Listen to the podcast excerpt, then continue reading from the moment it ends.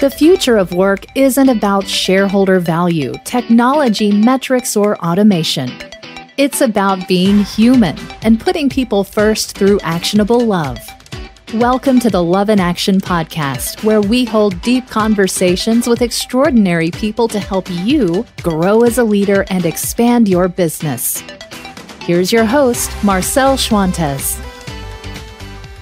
Everyone has a great boss story. Mine takes me back to 2005, a few months after I left the most toxic work environment in my young career. So I had accepted a, a director position at a hospital and reported to an executive. And to this day, Bruce is my favorite boss because of his penchant for leading with love. So let me give you some examples of what that practically looked like in a real work environment.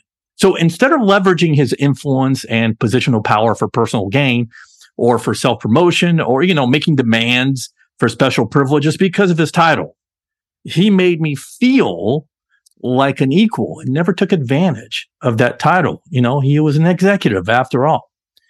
So yes, indeed, he was the most approachable boss I ever had up to that point in my in my corporate career. He allowed me the freedom and the autonomy to make important decisions. He gave me resources I needed to become a better leader. Now, while Bruce was still very much the boss and very much large and in charge, I was much more satisfied and engaged in that job than at any other job during my corporate career. So what was the big difference? Well, we basically operated, or at least Bruce did. Bruce never managed people from, from the top down. He led from the bottom up.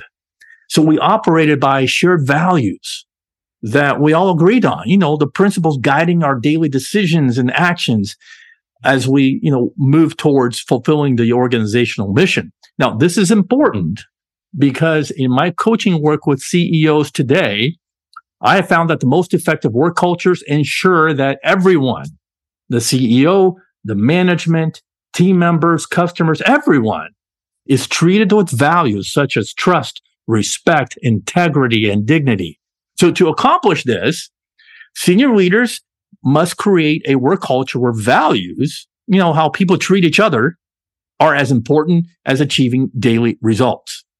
So with these components in place, back when I was working for Bruce, a tremendous amount of energy, passion, and productivity was unleashed under his guidance.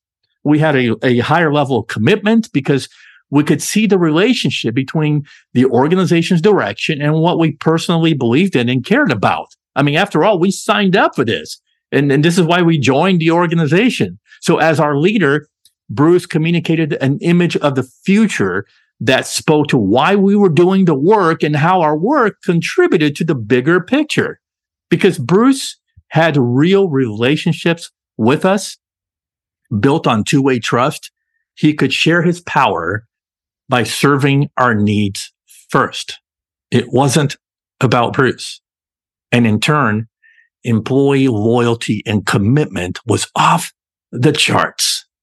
So what you just heard is content from chapter two of my working manuscript, which will be published by Business Expert Press in the fall of 2024. So keep coming back for more sneak peeks of my book as I share stories and what I'm finding out in the research about leading with love as a business strategy.